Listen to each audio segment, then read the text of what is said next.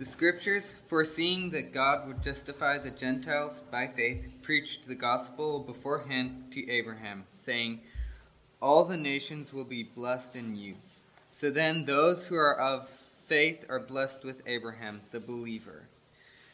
For, for as many as are of the works of the law are under a curse, for it is written, Cursed is everyone who does not abide by all things written in the book of the law to perform them.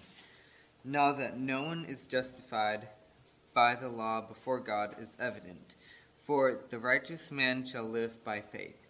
However, the law is not of faith. On the contrary, he who practices them shall live by them.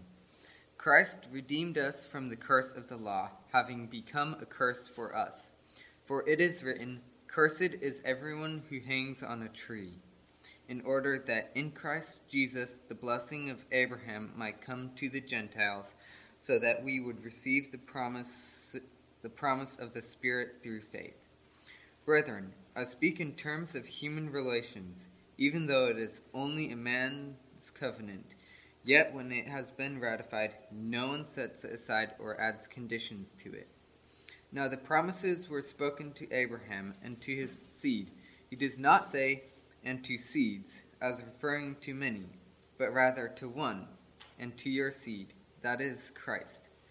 What I am saying is this the law, which came 430 years later, does not invalidate a covenant previously ratified by God, so as to nullify the promise. For if the inheritance is based on law, it is no longer based on a promise. But God has granted it to Abraham by means of a promise. Why the law then? It was added because of transgressions, having been ordained through angels by the agency of a mediator, until the seed would come to whom the promise has been, had been made. Now, a mediator is not for one party only, whereas God is only one. Is the law then contrary to the promises of God? May it never be. For if a law had been given which was able to impart life, then righteousness would indeed have been based on law. But the Scripture has shut up everyone under sin, so that the promise by faith in Jesus Christ might be given to those who believe. But before faith came, we were kept in custody under the law, being shut up to the faith which was later to be revealed. Therefore, the law has become our tutor to lead us to Christ, so that we may be justified by faith.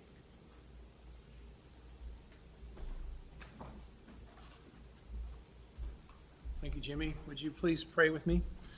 Father, we thank you for your word. We thank you that we have the opportunity now to uh, hear truths from your word preached. We know that your word is powerful, Father. We pray that um, your Holy Spirit will be active this morning amongst us. I pray that you be with our pastor as he brings this message in Jesus' name. Amen.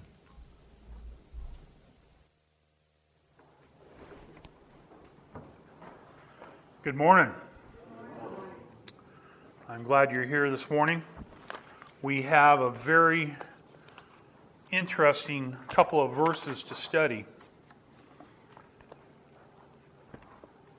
this morning.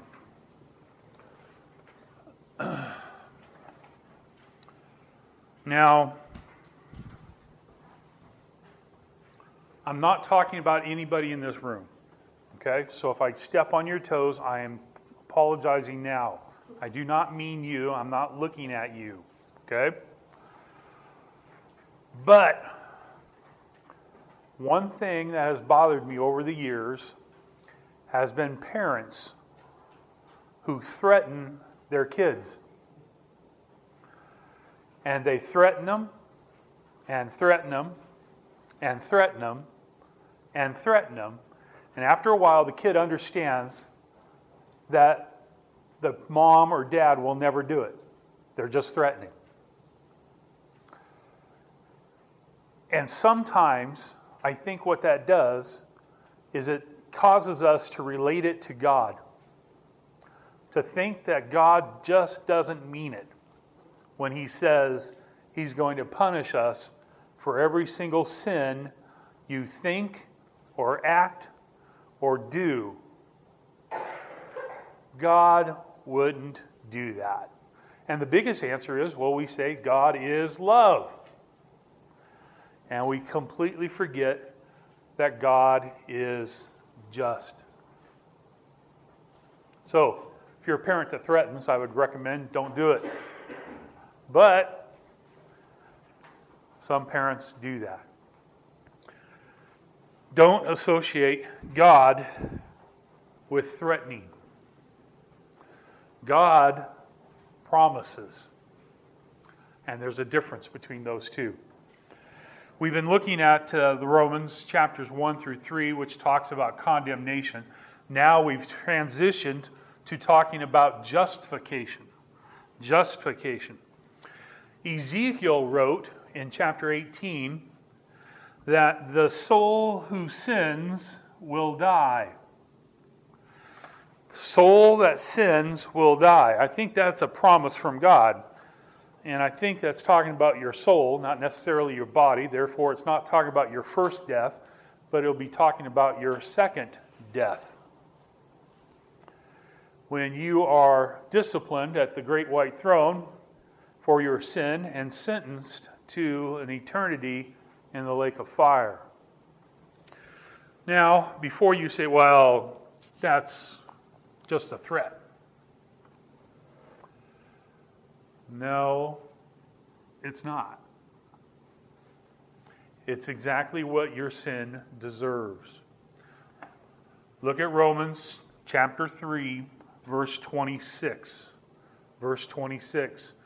For the demonstration, I say, of his righteousness at the present time, so that he would be just. So that God would be just. How does God show his justice in dealing with sin? How does God show his justice in dealing with sin? First thing I want you to understand is what it means to be just. God had to satisfy his own righteousness against sin to be just. God is just means that God is always acting in accordance with what is right. And of course, He Himself is the final standard of what is right. The Old Testament, when it talks about God being just, it uses a Hebrew term that means straight. Straight. God is straight.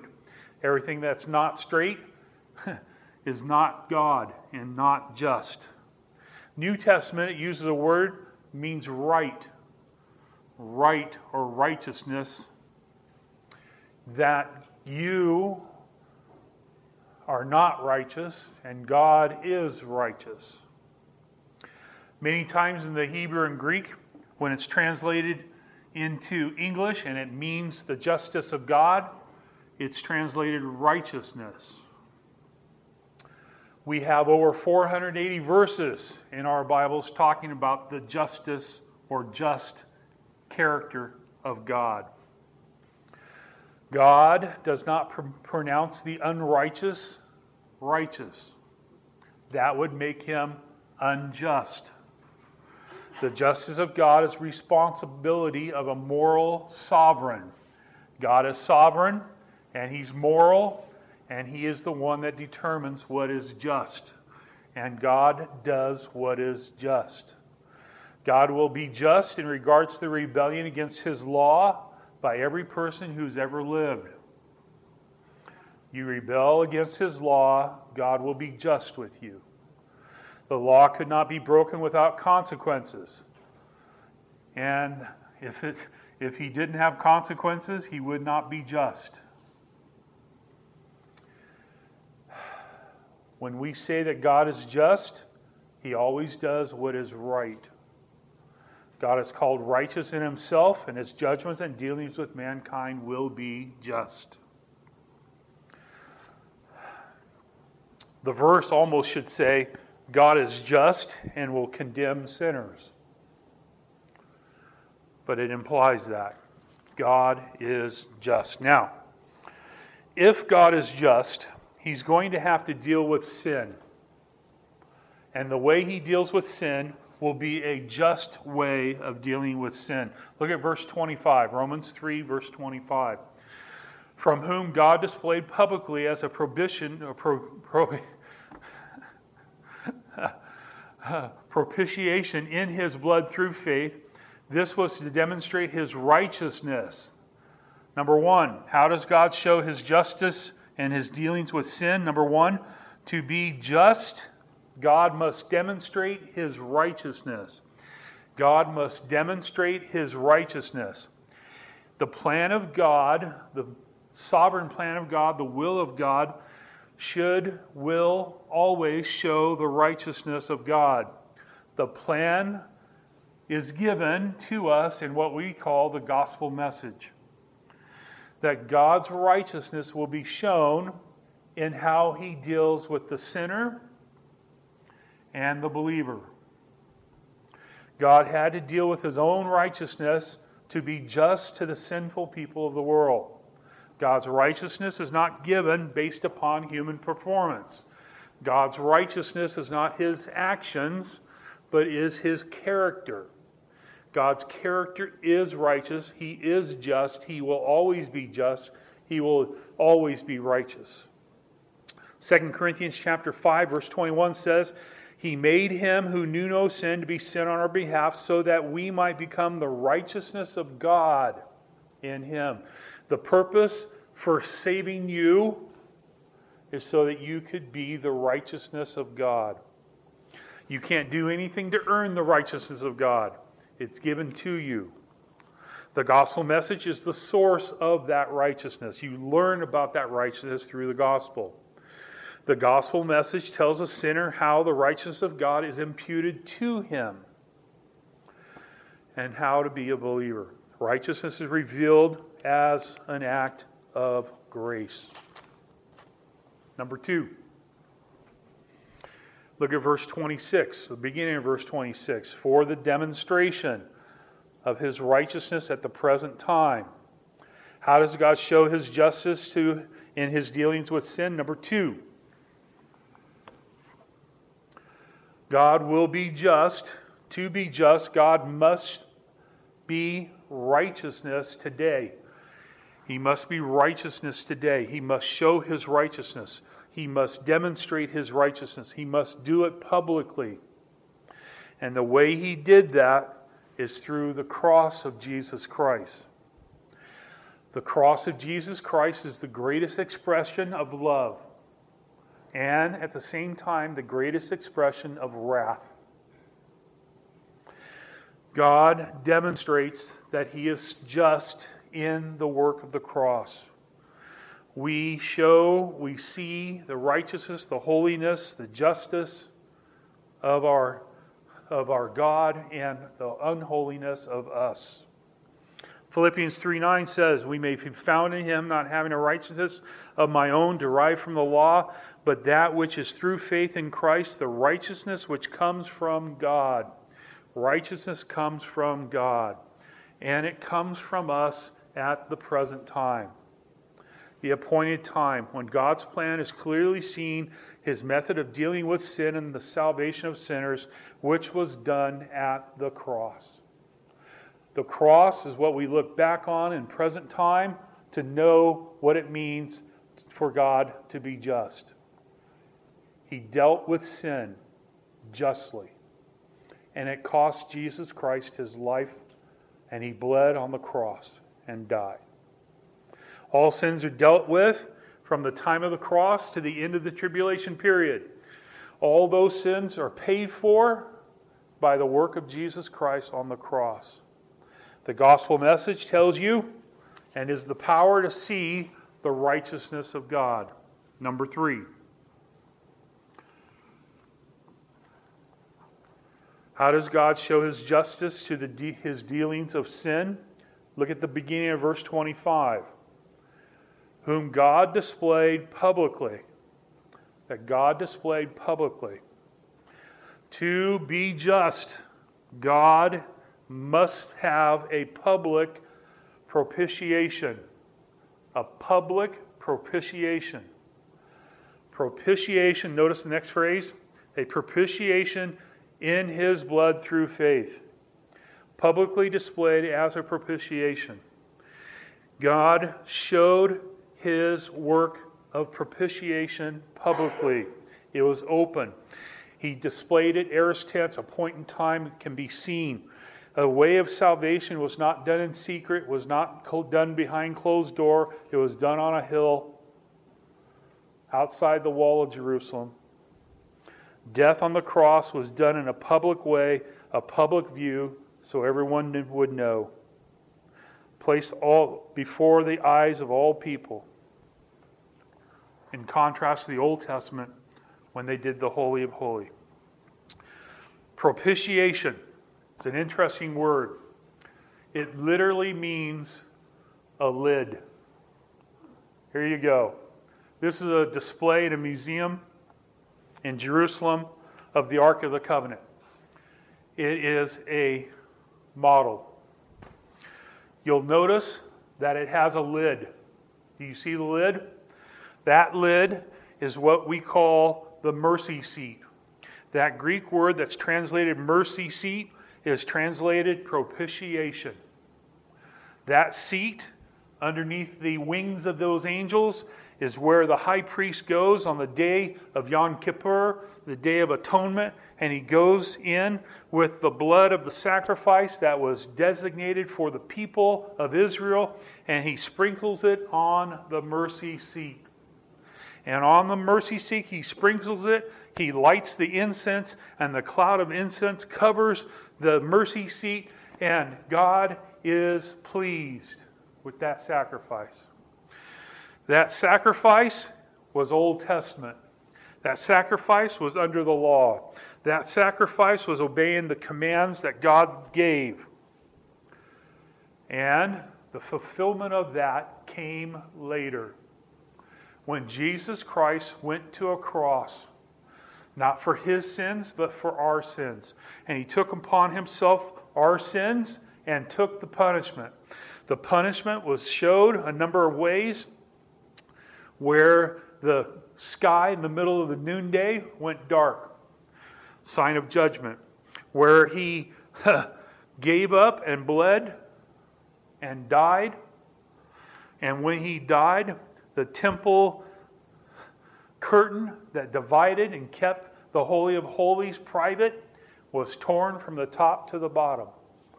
This sacrifice was the end of all sacrifices, where the blood was shed and put upon the mercy seat by Jesus and his work.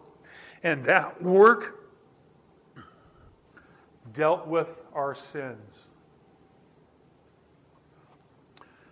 Propitiation.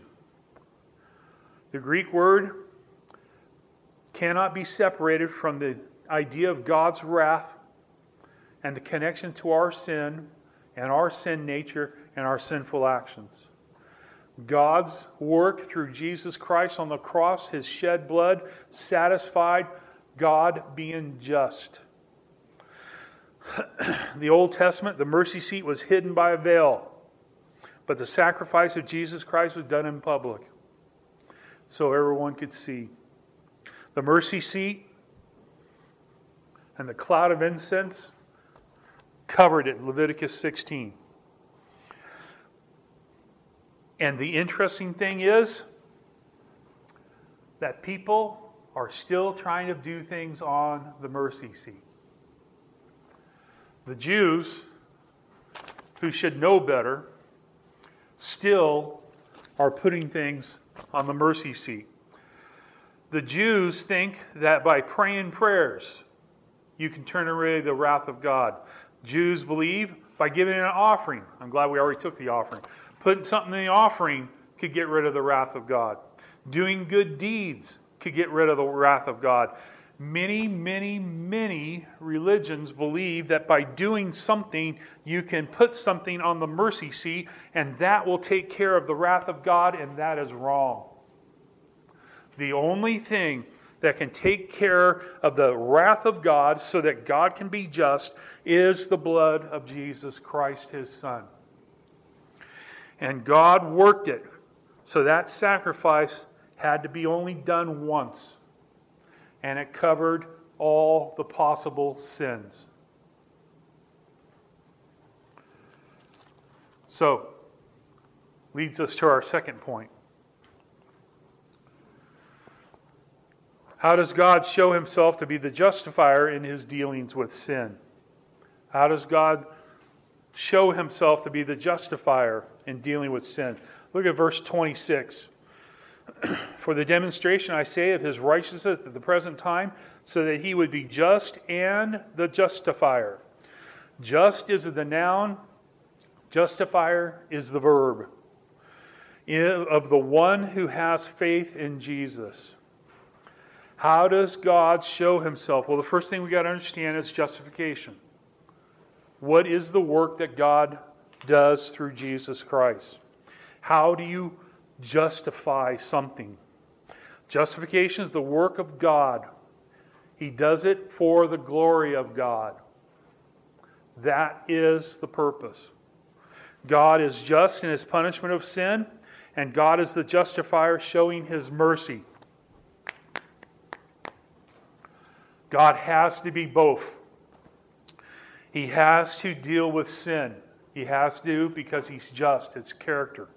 His action is to be a justifier. He justifies and declares a sinner righteous by his mercy and grace. By his nature, like our sin nature, by his nature, he had to be just. By our nature, we have to sin. By his work, he justifies and declares sinners righteous. By us, our nature and our actions, we sin more. In order to be justified, we have our faith in the work of Jesus Christ. Justification declares the sinner righteous at the same time allows God to be completely just and pure and holy in his character. God has to be both just and justifier. Righteousness is found in the gospel message, where the believers declared righteous by the power of God for salvation. Justification does not solve the problem of a sinner accepting a holy God, but it solves the issue of a holy God accepting a sinner. A sinner does not need to be accepted by a holy God. The holy God needs to accept the sinner. That's why God is just by his character and justification by his actions. He has to do both in order to have a relationship with you and me, sinners, by nature and by actions. Our actions does not make the sinner right. Our actions do not justify us. Our actions deserve more wrath. Here we go. Number one, how does God show himself to be the justifier in his dealings with sin? Verse 25. In whom God displayed publicly as a propitiation in his blood through faith this was to demonstrate his righteousness because in the forbearance of God, he passed over the sins previously committed. Number one, to be the justifier, God, God had to be tolerant of sins before the propitiation. God had to be tolerant of the sins before propitiation. In other words, before the cross what happened to the sins of every person that lived before the cross. Before the cross, their sins had to be tolerated.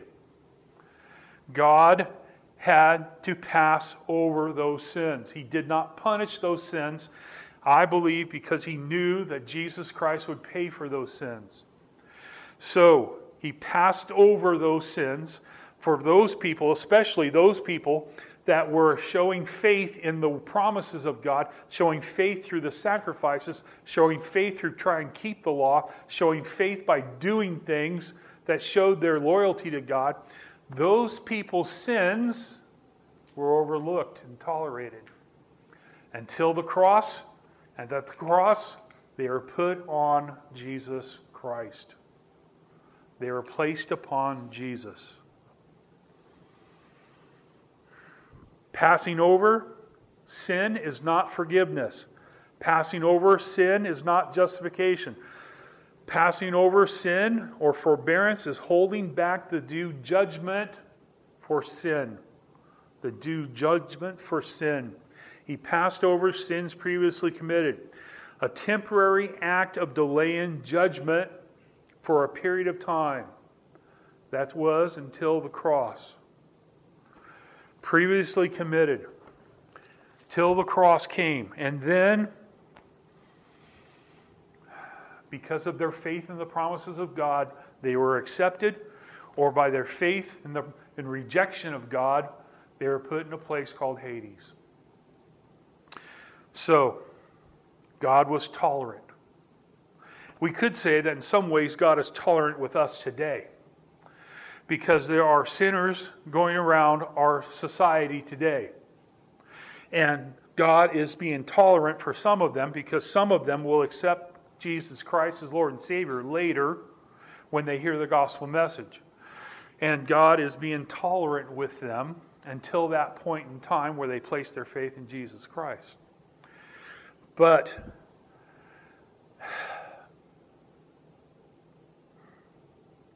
if you've never made that decision, you need to do it today. You need to make Jesus Christ Lord of your life and deal with your sins as a propitiation, as a sacrifice for you.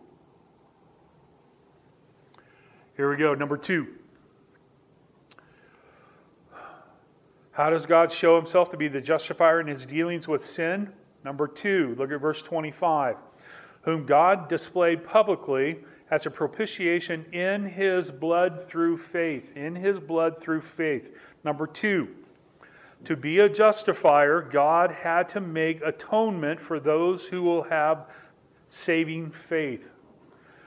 God had to be the justifier, had to make atonement for those who will have saving faith through his blood, faith in his in, in the work of shedding his blood. Jesus had to die and shed his blood to cover your sins. You do not have faith in his blood, you have faith in Jesus Christ's work. The shedding blood of Jesus Christ is the only way to satisfy the justice of God. The life and death of Jesus Christ was given to make atonement for those who have saving faith. So, if you are a believer in Jesus Christ, you are a believer in the propitiation work of Jesus. You are uh, at believing that he sprinkled his blood on the mercy seat for you. That you can have a relationship with the righteousness and just God that he is. That you can have fellowship with God through faith. Righteousness is only attained by saving faith, not the law. No re- reconciliation, no salvation without saving faith. Propitiation becomes effective through saving faith. Saving faith is placing your trust in total submission to the Lord Jesus Christ. Jesus shed his blood to cover the sins of a person who places his faith in the work of Jesus Christ. Number three. How does God show himself to be the justifier in his dealings with sin?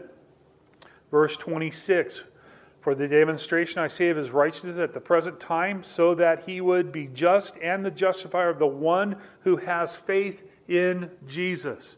Faith in Jesus.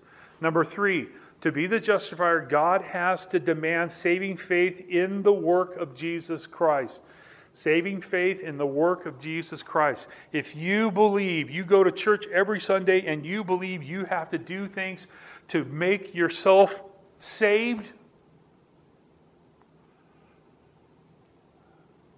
you are still in your sins. You are still not covered by the work of Jesus Christ. You have to be,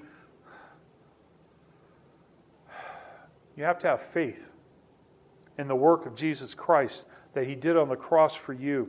The perfect sacrifice of Christ is the basis of our justification. so that God can be both just and justifier, the unjust become his justice satisfied, so that his grace can be freely exercised on all who receive the gifts of salvation by saving faith. God imputed our unrighteousness, our sin, to Jesus Christ, and Jesus Christ imputes to us his righteousness. And you are justified by God the Father. God the Father. Here we go. Next, why? Why must God be just? Let's make sure we understand this. Why must God be just? God's righteousness is seen in his actions with sin and with all actions, but especially his actions with sin. He has to be just. His righteousness must be seen. Verse 25 God displayed publicly his propitiation in his blood through faith and demonstrated his righteousness. Verse 26 For the demonstration, I say, his righteousness at the present time. His present time, his righteousness is seen. How is his righteousness seen in the present time? Why must God be the justifier? God must be the justifier because God's righteousness is seen in the believer's faith. God is just, and we see his righteousness and how he deals with sin. We are justified so that God can see our, his righteousness in us. We become the righteousness of God when we are in Jesus Christ. Now, I have rushed to get to this one. There are some additional notes I can say concerning justification. I can't imagine us getting through all of these in the next six minutes, but I'm going to try. Here we go. I listed the references for you. Tried to keep them as close to Romans chapter 3 as I could. I could have picked a number of verses for each one of these, but I picked one. Here you go Romans chapter 8, verse 33, which says, Who will bring a charge against God's elect? God is the one who justifies. Justification is by God. God the Father. He is the one who justifies. Romans 5:18 So then as one transgression there's resulted condemnation to all men even so through one act of righteousness there resulted justification of life to all men. The one who did the work of justification was who? Did the one act of righteousness. Give you a hint, it was on a cross. Who did it? You are justified in Jesus Christ. You are justified in Jesus Christ. You're justified in God, you're justified in Jesus Christ. 1 Corinthians chapter 6 verse 11. So were some of you, but you were washed when you were sanctified, but you are justified in the name of the Lord Jesus Christ and in the Spirit of our God. You are justified by who? The Holy Spirit. So, three verses so far. We got three people doing the justification justification of God, who's the one that justifies. We are justified by the work of Jesus Christ, and we are indwelt by the resident who comes into the person that's justified. Romans chapter 5, verse 9. Stay with me. Don't get tired. Romans chapter 5, verse 9. Much more than having been justified by his blood, we have been saved from the wrath of God through him. We are justified by blood. We are justified by blood. The blood is the basis of our justification, it's the basis of our propitiation. It's the work that Jesus did, shedding his blood so you could be saved. There had to be the shedding of blood. Romans chapter 3, verse 28. For we maintain that a man is justified by faith apart from the works of the law. You are justified by faith. You're justified by faith. You attain justification through faith. You, you have this blood shed for you by faith. You have the Holy Spirit indwelling you by faith. You have Jesus Christ doing the work on the cross by faith. Romans 3:24 being justified as a gift by his grace through the redemption which is in Christ Jesus. You're justified by grace. You're justified by grace. The essence of your justification is a work of grace. God's grace. It's a gift to you. All you got to do is receive it. Romans chapter 4, verse 25. He who delivered over because of our transgression and was raised because of our justification. This one came up in Sunday school. Justified by resurrection. You're justified because of the resurrection. Divine proof that your justification takes place at the work of Jesus Christ. It was approved by God the Father. You are justified because of his resurrection. Romans chapter 5, verse 1. Therefore, having been justified by faith, we have peace with God through our Lord Jesus Christ. You've been justified for peace. For peace. Peace with God and peace in God. You have peace. You have peace. You're no longer at war with God. This is the result of justification. You have peace with God. There's not a war going on any longer. Romans chapter 4, verse 2. For if Abraham was justified by works, he had something to boast about, but not before God. Works before salvation will not justify. But Romans 2, verse 13 says, It is not the hearers of the law who are just before God, but the doers of the law will be justified. Justification by works occurs to believers after salvation, where you can actually do what God wants you to do and even obey the law. You are justified by works. We could go on and on and on and on. I have one, two, three, four, five, five more pages. We can go on.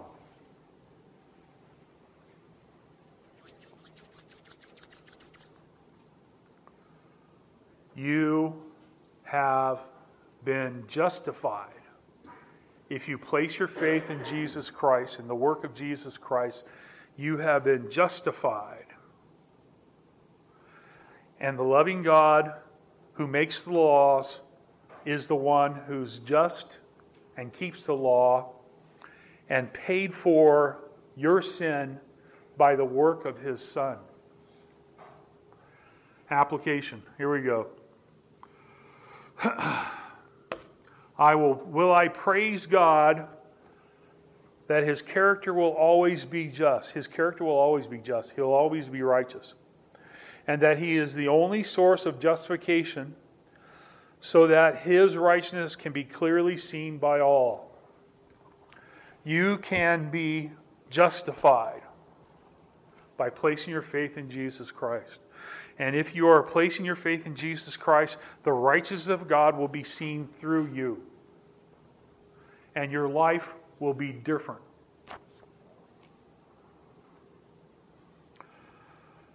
There's a story about a king and his son. The king ruled over a nation that was very wicked. Can you imagine such a nation? Okay, well, never mind. He was king over a very wicked nation. So he tried to cut down the wickedness of the nation by instructing a lot of harsh laws against evil. And he carried out those laws. And his, he was very just in his retribution for breaking the laws. And uh, one day, when he was standing court, over those people that broke the law, one son was brought in. It was his son. And he was found breaking one of the king's laws that required the taking out of both eyes that he had. That was the punishment. And the king had a hard time thinking of taking out both eyes of his son. You can imagine. But the king was both just and loving. And he told his son, You have broken the law, and the, and the punishment is, the, is giving up your two eyes. With that being said, one eye will come from you, and one eye will come from me. And the king gave up his eye and the one eye from his son to take two eyes, which was the penalty for breaking the law. Now, that's a great story. Tugs at your heart. But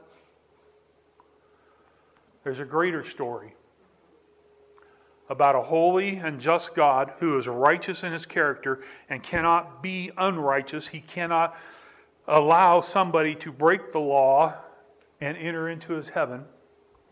And he has to be just. And he has to punish sin. And one day he will, at a great white throne, he'll punish sin.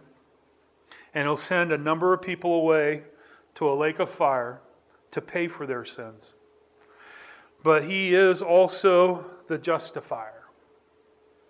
And he had a plan to work it out so that his sins could be laid upon his son, who kept the law perfectly and died on a cross, not for his sins, but for yours, so that you could be saved.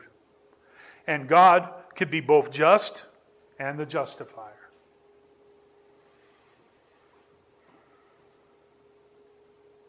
just and the justifier. Let's pray. Father, I thank you for your work, your plan, your giving of the law, and the breaking of the law, showing our sinfulness, showing that we couldn't do righteousness, we couldn't be just and how somebody told us about the gospel message and told us about Jesus Christ, about Jesus paying our price so that we, we could be redeemed.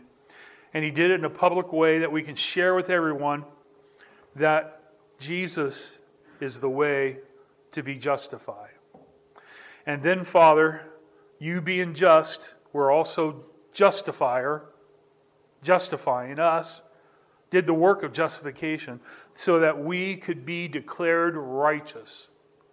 You declared us righteous because we placed our faith in the work of Jesus Christ on that cross, shedding his blood, doing the payment for us, seeing the work being accepted by you by the resurrection, seeing the work that you, Father, justified us, by faith that you, Father, through the work of Jesus Christ, justified us, that you, Father, through the Holy Spirit indwelling us, justified us, so that you, Father, that through the work of our lives, through the power of the Holy Spirit, show evidence of that righteousness of God and the fruit of righteousness, the fruit of repentance, that we can be righteous, and it's all by grace. And it's all attained by faith. And it's all your work, Father. You did it so that you would be glorified. We thank you, Father, for this great gift of you being just and the justifier. We thank you, Father, for the day when we heard the message on how to be saved and justify. We thank you, Father, that we now are indwelt by the Holy Spirit and empowered by your Spirit so that we can display your righteousness in this world. I pray, Father, for each one in this room. Pray, Father, for those that haven't turned their lives over to you yet. I pray, Father, they would do so today. I pray, Father, for those in this room that have turned their life over to you. I pray, Father, they be a bright, bright, shining light this week of your righteousness that everywhere we go, Father, we have the goal of being righteous by the power of the Holy Spirit. That we would be a testimony to the God that is just and justifier, and the only way to heaven through the work of Jesus Christ.